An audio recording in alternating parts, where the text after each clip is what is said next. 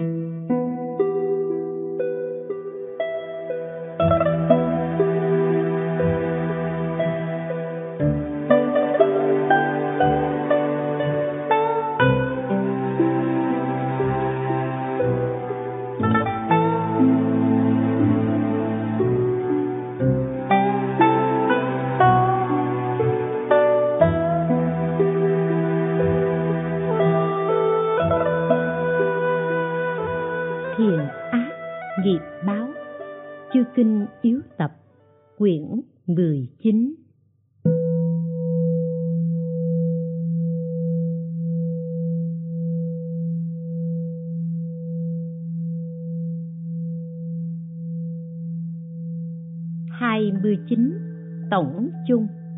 gồm chín phần lời dẫn xem bệnh chữa bệnh sắp đặt nhiếp niệm mạng chung đưa tiễn thọ sinh và cúng tế.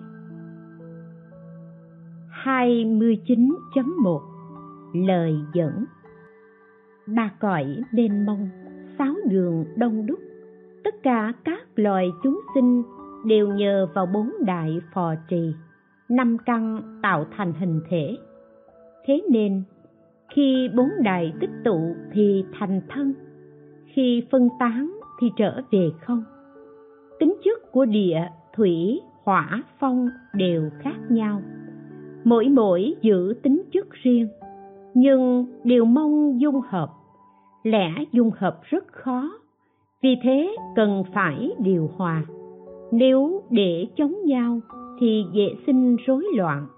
Một đại không điều hòa thì bốn đại đều thương tổn. Như địa đại tăng thì thân thể sạm đen, da thịt bầm xanh, kết tụ khối u cứng như sắt đá. Nếu địa đại suy giảm thì toàn thân gầy yếu, liệt nửa thân, khô khan, tiều tụy mắt mờ, tai điếc. Nếu thủy đại tăng thì da thịt đầy nước, không còn khí sắc, toàn thân vàng bụng thần sắc tiều tụy, chân tay sưng phù bàn quang căng trướng. Còn thủy đại giảm thì thân thể gầy gò, xương lộ, gân hiện, mạch chìm, môi và lưỡi khô khan, tai ù, mũi nghẹt, ngũ tạng như thiêu đốt.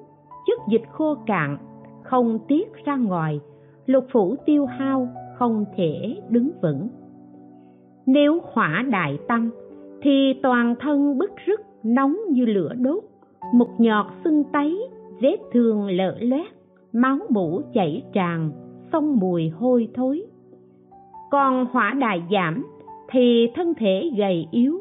Lục phủ ngũ tạng lạnh tanh, khí lạnh ngưng tụ nơi ngực, miệng như ngậm xương. Mùa hạ nóng bức lại mặc áo da nhiều lớp vẫn không thấy ấm. Ăn uống không tiêu, lại thường nôn mửa. Nếu phong đại tăng, thì khí đầy ngực tức, lục phủ dạ dày không thông. Tay chân chậm chạp, yếu ớt, tê đau. Còn phong đại giảm, thì thân thể gầy yếu, sức lực mong manh như sợi chỉ. Chuyển động mệt mỏi, hơi thở như ngắn lại ho hen nôn ọe, khó nuốt, bụng đầy, lưng gù, trong tim lạnh giá, cổ họng, gân, mạch sưng phù. Các bệnh như thế đều do bốn đại tăng hoặc giảm thất thường mà sinh ra. Hễ một đại tăng hoặc giảm, thì ba đại kia đều khổ, dần dần phát bệnh, gây ra phiền não. Bốn đại chống nhau thì lục phủ khó điều hòa bởi vì đời trước gieo nhân ác, nay gặp quả báo khổ. Lại không biết hộ thẹn, chẳng biết ân nghĩa, luôn theo bốn mùa chu cấp những thứ cần dùng. Ngày đêm nuôi dưỡng thân này chưa từng biết ơn, chu cấp thiếu thốn một chút, liền sinh định khổ. Đã biết thân này vô ân thì đâu cần lao nhọc nuôi dưỡng. Dẫu chu cấp cho thân thức ăn ngon mặt đẹp. Cuối cùng nó cũng trở thành phẫn uế. Mục đích ăn uống là để giúp thân trừ đói khát, hoàn toàn không vì thân. Nếu cứ tiếp tục chất chứa như vậy, chỉ làm nhọc tâm ta, bỏ phế việc tiến tu đạo nghiệp. Thân này thật là vật chứa khổ năm ấm như bình gốm, dễ vỡ, khó giữ, tan nhanh như bọt nước. Bốn đại không thật thường chống trái nhau năm ấm gá nương, sinh nhiều phiền não. Lại chúng ta xin làm người ở đời năm trượt này, nhận chất huyễn làm thân, ở trong cảnh lo sợ. Cõi u minh có vô lượng quỷ thần, giống loài vô kể, không sao tính hết. Hoặc nương vào phòng xá, am miếu, núi gò. Hễ ở đâu có hiển linh, thảy đều đến cầu thỉnh khiến cho tinh thần u tối, thần thức mịt mờ. Ngủ hay thức, lòng đều sợ hãi. Tất cả đều mong khi gặp nguy hiểm mà nhiếp niệm. Không đợi xưng ba lần danh hiệu phật, liền được bình an. Đâu nhọc niệm nghìn biến, cầu cho thánh đạo rộng lớn, đầy đủ oai quang. Để làm lợi lạc quần sinh, không ai bị não hại. Sau đây là lời thật đáng ghi bằng chứng được trình bày. 29.2 Chăm sóc người bệnh.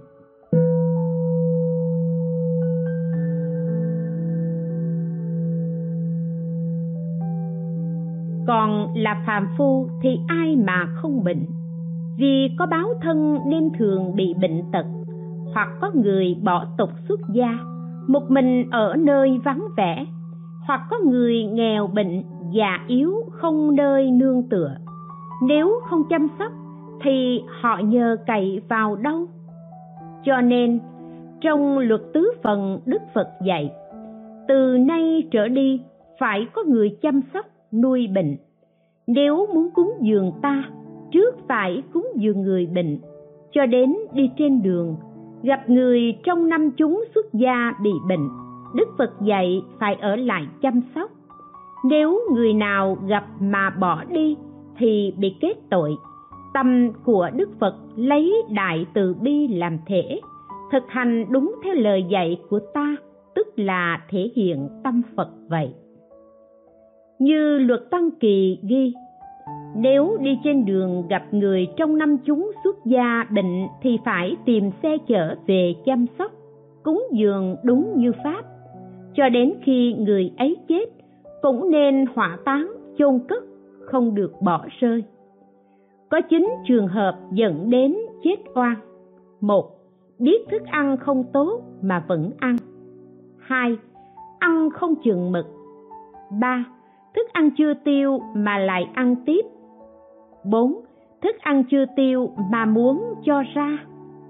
Năm thức ăn đã tiêu nên cho ra mà ép giữ lại. Sáu, thức ăn không hợp với bệnh. Bảy, thức ăn hợp với bệnh nhưng ăn không chừng mực. Tám, lười biếng. Chín, không có trí tuệ. Như trong kinh dược sư cũng có nói chính thứ chết oan. Lại nữa, kinh tăng nhất a hàm ghi bấy giờ đức thế tôn bảo các tỳ kheo, có năm lý do mà người chăm sóc khiến bệnh nhân không lành. Một, không biết phân biệt thuốc tốt. Hai, lười biếng. Ba, thường sân giận và ham ngủ nghỉ.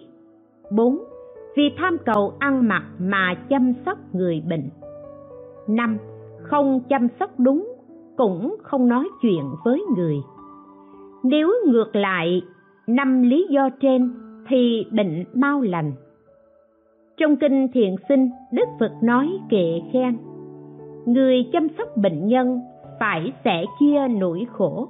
Thiện ác có báo ứng như gieo nhân gặp quả. Đức thế tôn là cha, các kinh giáo là mẹ, đồng học là anh em, do đây mà giải thoát. Lại nữa kinh pháp cú dụ ghi. Ngày xưa, có một nước tên hiền đề. Bấy giờ có một vị tỳ kheo trưởng lão mắc bệnh đã lâu, thân thể gầy yếu, dơ bẩn, nằm ở tinh xá hiền đề, không người chăm sóc. Đức phật dẫn 500 tỳ kheo đi đến chỗ ấy. Ngài bảo các tỳ kheo thay nhau chăm sóc và lo cơm cháo, thuốc men cho tỳ kheo bệnh nhưng khi ngửi thấy mùi hôi, các vị ấy đều sinh tâm khinh rẻ. Đức phật liền sai đế thích lấy một chậu nước ấm đến. Ngài dùng tay kim cương tắm rửa cho vị tỳ kheo bệnh kia. Khi ấy, mặt đất bỗng nhiên chấn động, bầu trời rực sáng, mọi người đều kinh sợ. Quốc vương cùng vô số thần dân trời rồng quỷ thần kéo đến, cúi đầu đỉnh lễ và bạch phật. Bạch đức thế tôn, ngài là đấng chí tôn trong ba cõi, không ai sánh bằng. Đạo đức đầy đủ, tại sao phải hạ mình tắm cho tỳ kheo bệnh kia? Đức phật bảo, như lai sở dĩ xuất hiện ở đời chính là vì những người nghèo cùng khốn khổ không nơi nương tựa này. Nếu ai chăm sóc, nuôi dưỡng đạo nhân, sa môn bệnh tật, những kẻ bần cùng và người già cô độc sẽ được phúc vô lượng. Sự mong cầu được như ý, cuối cùng sẽ đắc thánh đạo. Vua lại bạch phật, bạch đức thế tôn, vị tỳ kheo này đời trước tạo tội gì mà bị bệnh hành hạ nhiều năm, chữa mãi không lành? Đức phật bảo, ngày xưa, có vị vua tên ác hạnh, thi hành chính sách rất bạo ác. Vua sai một người có sức mạnh là ngũ bá thi hành hình phạt đánh người. Ngũ bá mượn uy quyền của vua mà tung hoành. Người sắp bị phạt roi, nếu mang nhiều của cải lo lót thì ông ta đánh nhẹ. Ai không có thì bị đánh nặng, do đó cả nước vô cùng lo sợ. Bấy giờ có một hiền giả bị người mưu hại nên phải chịu đòn roi. Hiền giả kia nói với ngũ bá, tôi là đệ tử phật, vốn không có tội, bị người hãm hại, xin ông tha thứ. Ngũ bá nghe nói đệ tử phật nên đánh nhẹ tay, roi không chạm vào thân sau khi ngũ bá mạng chung đọa vào địa ngục, bị tra khảo, đánh đập, đau đớn muôn phần. Tội địa ngục hết, lại đọa làm xuất sinh, thường bị đánh đập trong hơn 500 kiếp.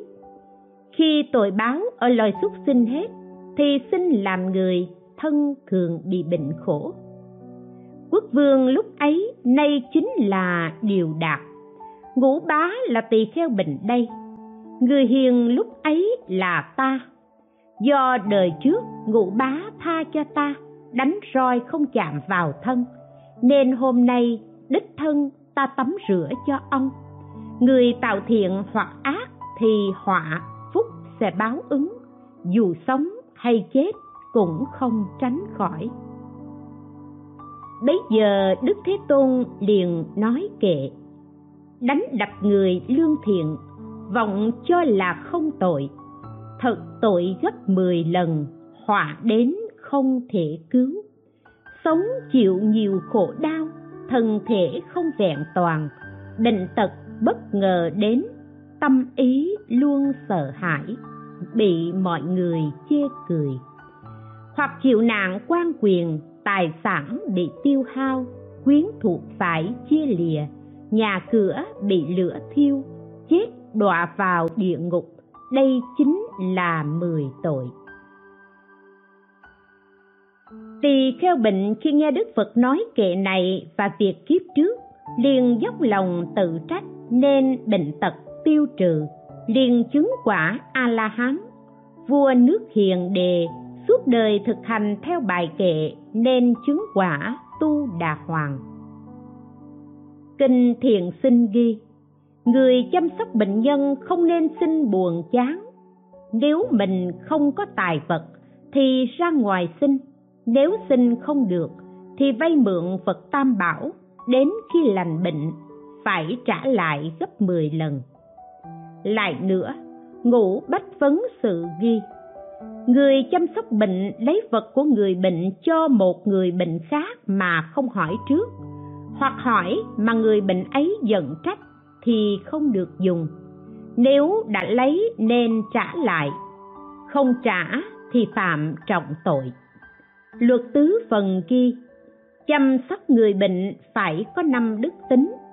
Một, biết những thức ăn mà người bệnh dùng được và không được nên cho dùng những món có thể ăn được. Hai, không nhòm gớm khi người bệnh đại tiểu tiện khạc nhổ, nôn mửa. Ba có lòng thương xót, không vì cầu ăn mặc mà chăm sóc người bệnh. Bốn, luôn chăm lo thuốc men cho người bệnh, đến lúc họ lành bệnh hoặc mạng chung. Năm, luôn thuyết pháp khiến cho tâm người bệnh hoan hỷ, chính mình cũng tăng trưởng pháp lành. 29.3 Chữa bệnh.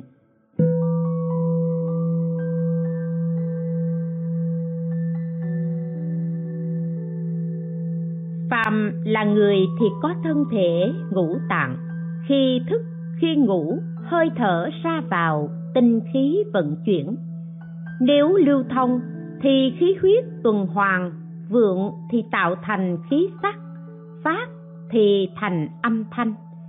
Đây là lẽ thường tình của con người dương thì thuộc tinh thần âm thì thuộc hình sắc. Tất cả mọi người đều giống nhau đến khi không điều hòa. Nếu khí huyết nóng thì phát nhiệt, ngược lại thì phát hàn. Kết tụ thì thành khối u, ngăn trệ thì sinh ra ung thư. Lưu chuyển nhanh thì hồi hộp lo sợ, cạn kiệt sinh ra nóng bức. Cho nên, người thầy thuốc giỏi dùng kim châm dắt dẫn tinh khí, dùng thuốc tốt để cứu chứng bệnh còn thánh nhân dùng trí đức để điều hòa, dùng việc thế gian để làm lợi ích. Cho nên, trừ được bệnh của thân, tiêu được mối họa trong trời đất. Kinh tăng nhất a hàm ghi, bấy giờ đức thế tôn bảo các tỳ kheo, có ba căn bệnh lớn, bệnh phong, bệnh đàm và bệnh lạnh. Nhưng cũng có ba loại thuốc hay để chữa trị một. Nếu bệnh phong thì dùng ván sữa làm thuốc và thức ăn. Hai. Nếu bệnh đàm thì dùng mật làm thuốc và thức ăn. Ba. Nếu bệnh lạnh thì dùng dầu làm thuốc và thức ăn. Tỳ kheo cũng có ba mối họa lớn như thế tham dục, sân hận và ngu si cũng có ba loại thuốc tốt để đối trị. Một, đối trị với bệnh tham dục, nên dùng pháp bất tịnh đối trị và tư duy về pháp đó. Hai, đối với bệnh sân hận, nên dùng tâm từ đối trị và tư duy về pháp đó. Ba, đối định ngu si, dùng trí tuệ đối trị và quán xét pháp nhân duyên sinh lại nữa, luận trí độ ghi. Bát nhã ba la mật có thể diệt trừ tận gốc 84.000 căn bệnh. 84.000 căn bệnh này đều do bốn bệnh khởi lên tham sân si. Bốn bệnh này, mỗi mỗi có 21.000 căn bệnh. Quán bất tịnh để trừ 21.000 phiền não tham dục. Quán từ bi để trừ 21.000 phiền não sân hận. Quán nhân duyên để trừ 21.000 phiền não ngu si. Dùng chung các phương pháp trên để trừ 21.000 phiền não gồm cả tham, sân, si. Giống như viên minh châu, có thể trừ bóng tối. Cũng vậy, bát nhã ba la mật có thể trừ phiền não ba độc.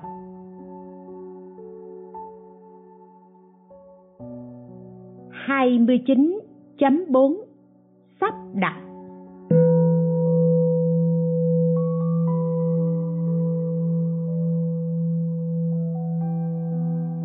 Luận rằng, nhà tam giới vốn là nơi chứa tứ đại, cảnh của lục trần, là chỗ trú của năm ấm. Do vọng tưởng dối tạo, điên đảo giao xen, khiến cho muôn thứ khổ tranh nhau trói buộc trăm mối lo cùng hội tụ. Đây quả báo đã chín mùi, mạng sống như đèn trước gió. Nhưng chúng sinh cứ tham đắm, đến chết cũng không tỉnh ngộ. Lo sợ nếu chúng sinh ở mãi một nơi thì đến tiếc của cải lưu luyến quyến thuộc. Nên đức phật dạy thay đổi chỗ ở, khiến cho họ sinh tâm nhàm chán, biết sự vô thường sắp đến mà khởi tâm chính niệm. Luật tăng kỳ ghi, nếu vị đại đức bệnh, nên chọn căn phòng tốt, thoáng mát để tăng ni phật tử đến thăm hỏi kết thiện duyên. Người chăm sóc bệnh mỗi ngày phải đốt hương đèn, rải nước thơm trên đất để đón tiếp khách. Bức tranh ở chùa kỳ hoàng tại tây vức có tả góc tây bắc của chùa hướng mặt trời lặn là tiện vô thường. Nếu có người nào bệnh thì sắp đặt cho nghỉ trong đó. Phần nhiều họ sinh tâm buồn chán, bỏ đi. Chỉ còn một vài người ở lại. Trong căn nhà ấy có đặt pho tượng phật đứng, sơn nhũ vàng, xây mặt về hướng đông. Phải nên đặt người bệnh ngồi đối diện trước tượng. Nếu người bệnh quá yếu thì cho nằm xuống xoay mặt về hướng tây, quán tướng hảo của phật. Trong tay pho tượng cầm lá phan năm màu, bảo người bệnh nắm dưới lá phan nghĩ đến việc vãng sinh tịnh độ, người bệnh ngồi ở đó, dù có đại tiểu tiện, thế tôn cũng không cho là dơ bẩn. Vì cõi này vốn là uế trượt nhưng ngài vẫn tiếp độ chúng sinh hạ căn. Huống gì nay đối với người sắp mạng chung, phật đâu thể bỏ họ được. Tùy theo người bệnh thích cảnh giới nào mà sắp đặt tượng phật a di đà hoặc phật di lặc phật a xúc bồ tát quán âm như trước. Rồi luôn đốt hương, rải hoa cúng dường, khiến cho người bệnh phát tâm bồ đề. 29.5 nhiếp niệm.